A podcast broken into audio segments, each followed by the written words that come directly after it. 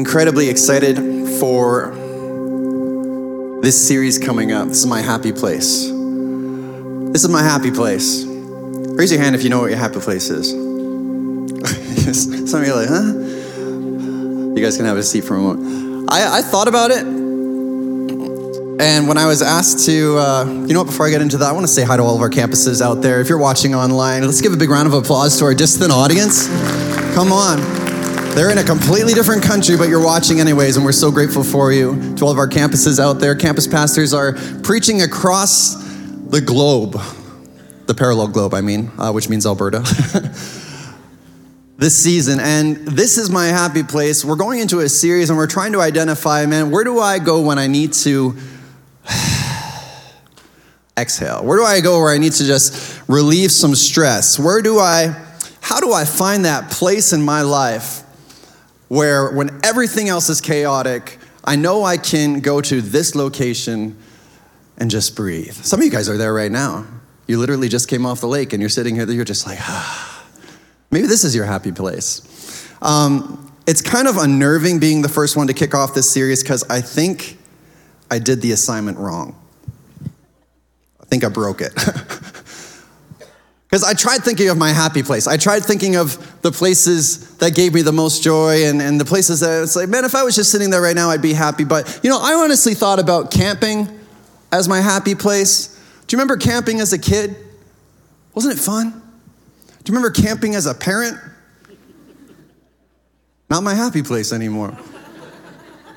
Because who's waking up early and sparking the fire? Who's washing the dishes? It's the parents. So I had to cancel that out.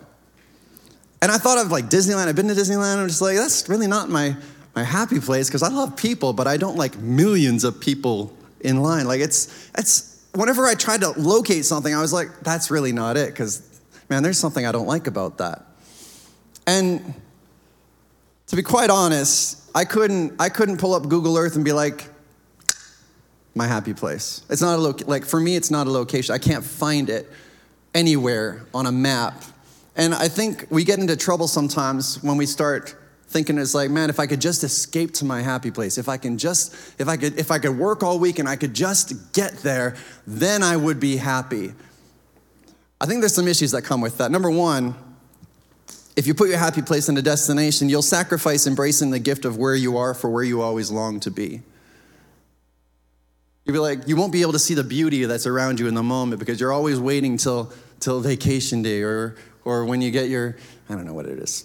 Two, you'll adopt the mindset that your happiness is dependent upon your preferences, which means if, if I'm not where I prefer to be, then I'm just not going to be happy, which I think is a scary place to be. Finally, number three, if we put our happiness in a destination, you'll, off, you'll, you will offer a subpar version of yourself to everyone around you and those you love until you get to your desired location.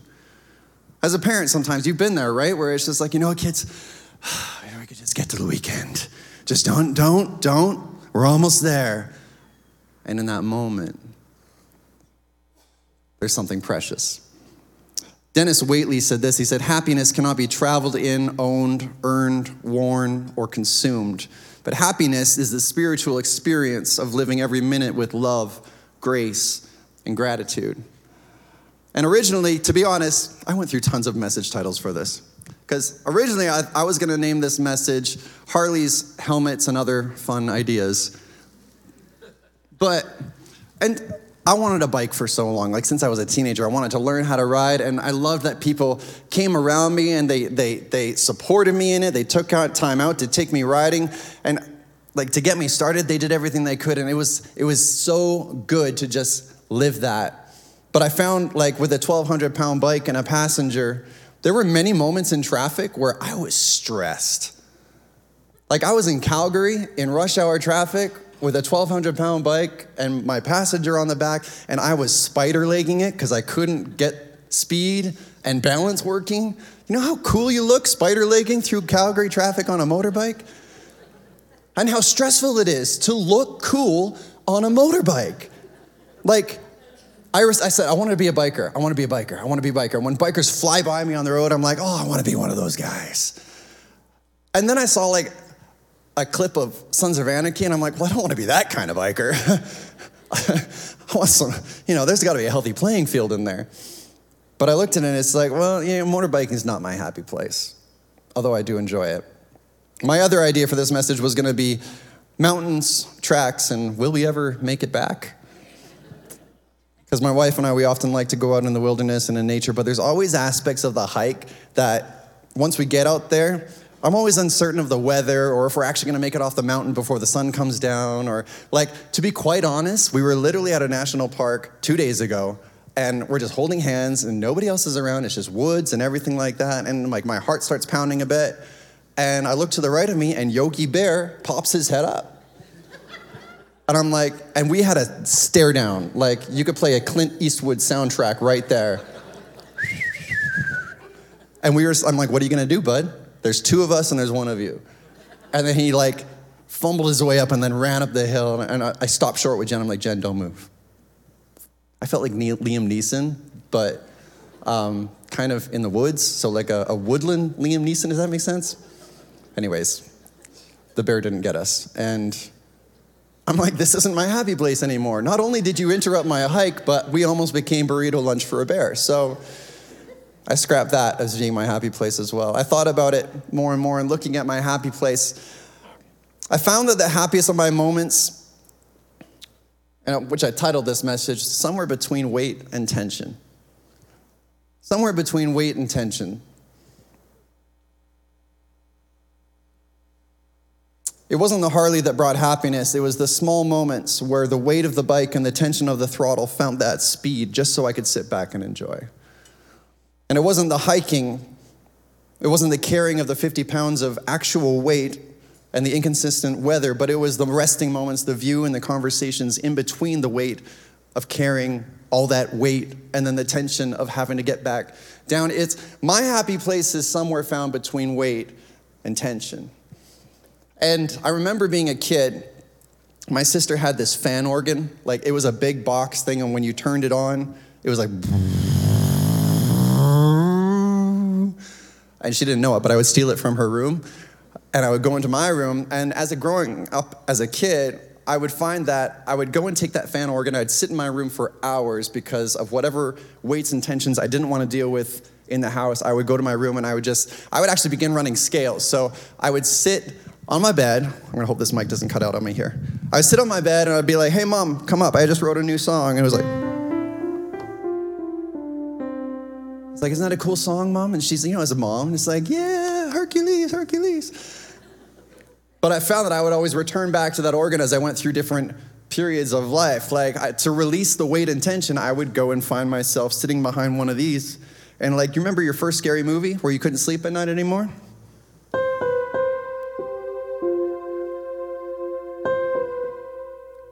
What I'm saying? That was mine.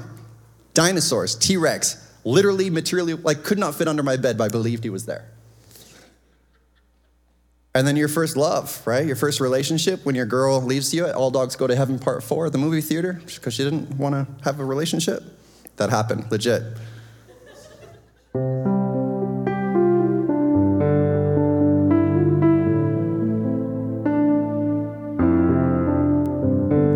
I just dated myself there, didn't I? Well, you're like, yeah.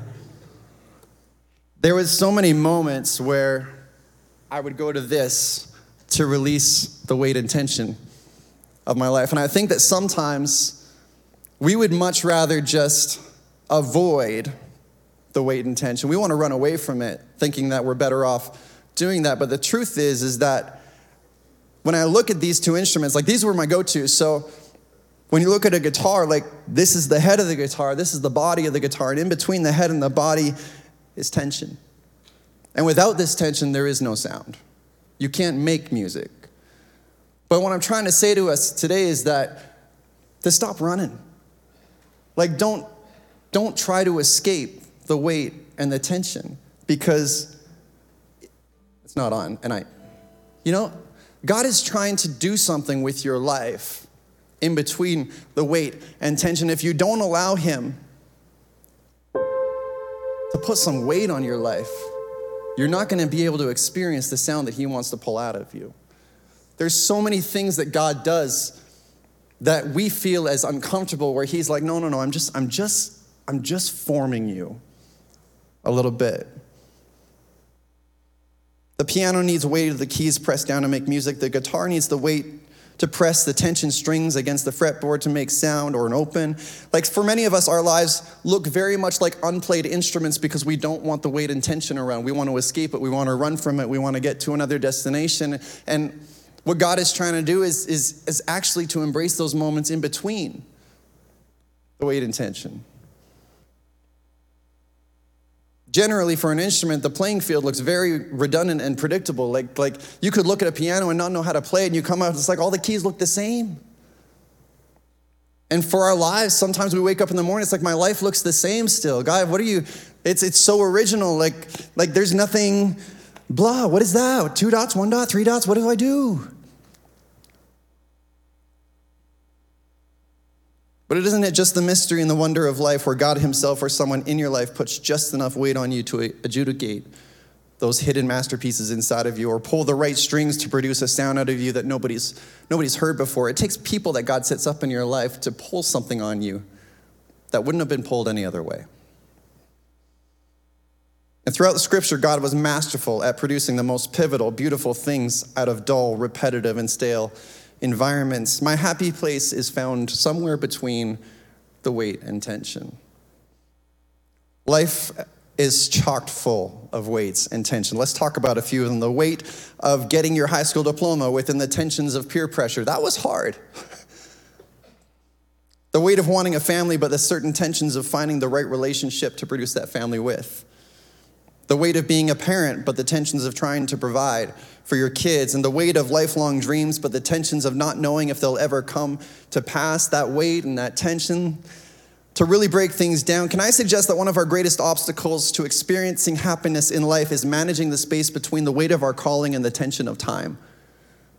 Do I have enough time to fully do what God has created me to do? Because when you sense what you're doing and what you're made for with enough time to experience the fullness of that purpose, there's an element of joy and levity that comes with that. You ever find yourself doing exactly what you think that you were created to do? It's like time disappears and you're just in the moment and you love it. I want to talk about joy and happiness for a second because they're two different things. Some of us are like, I'm joyful, I'm happy, but they are two different words for two different reasons. Number one, joy is an inner feeling, it's something that we choose. Happiness is an outward expression. Are you joyful? Even when I ask that question, doesn't it like, am I joyful? Don't you have to search a little bit down inside? When I ask you, are you happy? Doesn't first thing comes to your face is, is there a smile on my face right now? It's an outward expression. Joy endures hardships and trials and connects with meaning and purpose. A person will pursue happiness, but they have to choose joy. You have to choose to be joyful. And Jesus was no stranger to weight and tension. He was born into a tyrannical political system, knowing and learning about the weight of his calling for 30 years. 30 years, he knew exactly what his purpose was, but he wasn't able to practice it. Can you imagine knowing your destiny and then not being able to actually put your hand to the plow and go with it? Like, what a frustrating place that would be. But also knowing the tension that he had only three years to gather, disciple, develop, and release the future church leaders. Only three years to make it all happen. There's a tension in that, isn't there? I wonder if Jesus on the cross had any regrets. Did he say enough? Did he love enough? Did he reach enough? He was man, right? I have regrets. You have regrets. I wonder if those were some of his. So you may be sitting here right now. You see how I broke this system up? Like it's not even, you're like, what was your happy place, Tim? It's between the weight and tension. Pastor Tim, how am I supposed to find happiness right now? My bills are unpaid, my relationship's in turmoil, I don't have enough resources to even be stable, I'm constantly battling mental health issues. It just seems like no matter how hard I try, I can't get excited for anything. I'm working nonstop just to keep things moving. People are leaving me and I feel like a failure with my family. How am I supposed to find my happy place in all of that?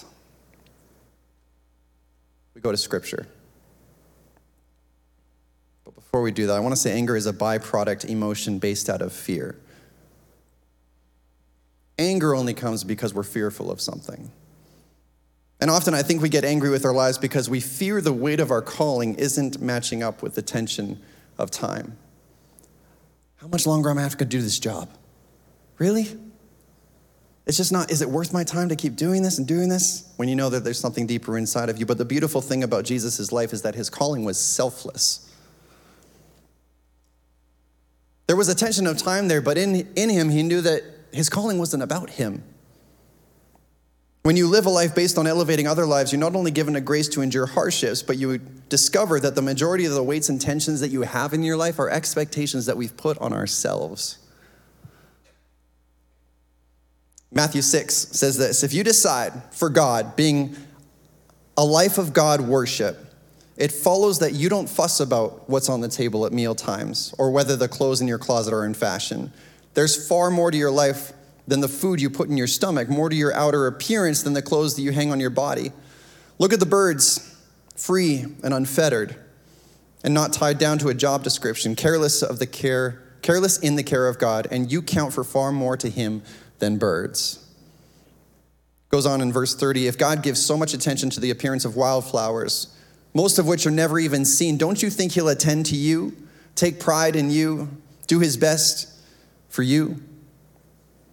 What I'm trying to do here is get you to relax, to not be so preoccupied with the getting so that you can respond to God's giving. People who don't know God and the way He works fuss over these things, but you know both God and how He works. So, what do we do? We steep our life in God reality, God initiative, God provisions, and don't worry about missing out. You'll find all your everyday human concerns will be met. God, I love that verse. The enemy of true joy, the enemy of true joy is the false belief that you are not enough or that you don't have enough.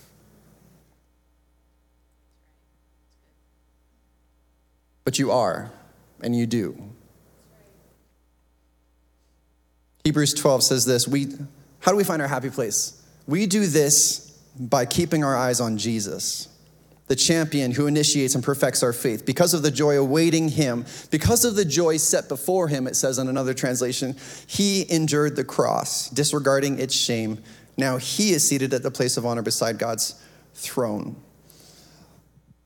because of the joy set before him. When he was on that cross, he was thinking about you. And he had already seen all the beautiful moments that he predestined, like that, that he had set up for your life. He saw you living your life in its fullest capacity on that cross. And even Jesus was between weight and tension because the weight of his body on that one nail and the tension of his arm stretched out across the cross. In between that weight and tension, he saw you and me for the joy set before him. If Jesus on a cross in the last moments of his life can see joy, can you choose joy where you are right now? Can you see it? You may be sitting here and it's, and it's falling apart. You may be sitting here and your life is amazing right now. But could you see joy in knowing that the provisions, the belonging, the love, everything that we need as humans is already set before you. There's always going to be weight and tension, and there's no place on this planet without it. I'm not a scientist, but I'm pretty sure our planet hangs somewhere between weight and tension.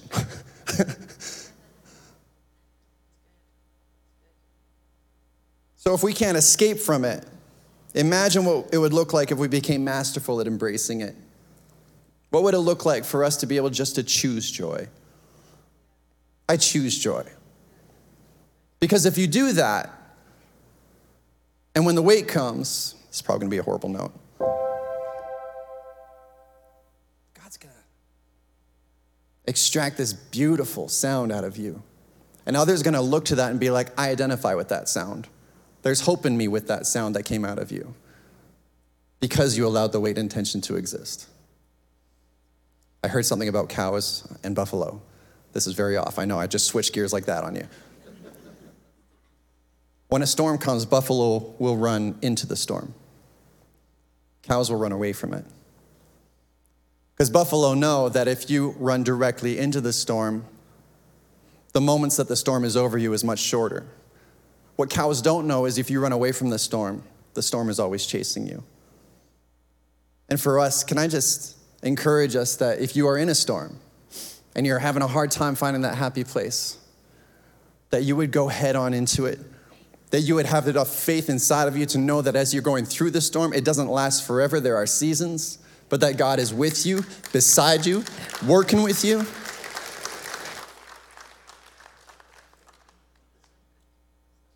So don't be a cow. Takeaway today is this God is, God is writing a beautiful song with your life. But for the music to be made, it is going to require some weight and tension. And could you find yourself in the middle of it? Where do you find yourself where the weight of responsibilities and the tension of expectations, could you, could you choose joy in that? And your life be a testimony of God's greatness, of how in the hardest times, in the most difficult circumstances, you were able to walk around with a joy living inside of you that others like, how did you do that? How did you go through that? And still be strong, and you can respond with an answer of, My God is so good. My God is strong enough to lead me through things I don't understand. But the responsibility is on me to choose joy so that I don't take the gift that He's given me and live life as a victim. I take the gift that He's given me and embrace it as a victor in all circumstances. In all circumstances.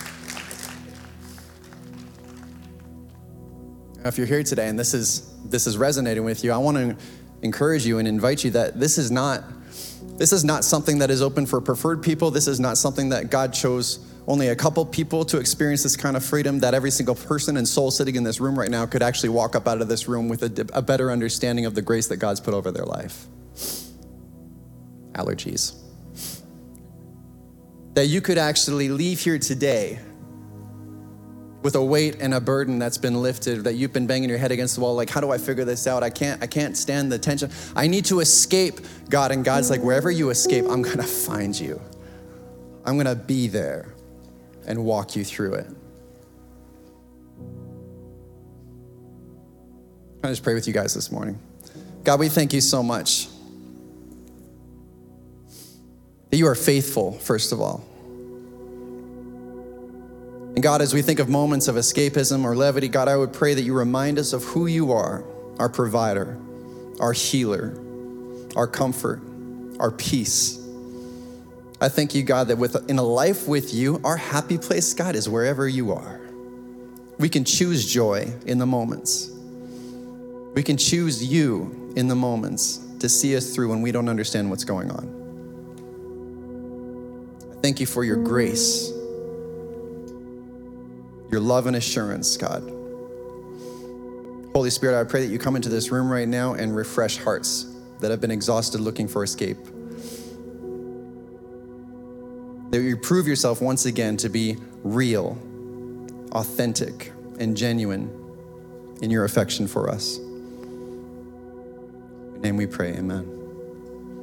Now, if you're in this room today, you do not have a relationship with Jesus, you don't know what that looks like, I want to invite you into a relationship with Him. It is a one time decision where you're like, I don't want to be a cow anymore. I want to have the courage and the audacity to run right into the storm. You're just waiting for God to pull that sound out of your life. It's there, He wants to, but it requires a relationship with Him. We can't do it on our own strength. So, with every head bowed, every eye closed, would you pray, pray and repeat after me if you want to receive Jesus for the first time? Would you say, Dear God, I thank you. You've never lost sight of me. I ask you in this moment that you would be my God, my helper. I thank you that my past is past and I could begin a new life with you today. In your name we pray. Amen. And with every head bowed, every eye closed, if you said that prayer, would you raise your hand boldly for the first time and say, I said that prayer today? Today's the day. Thank you. Is there anyone else?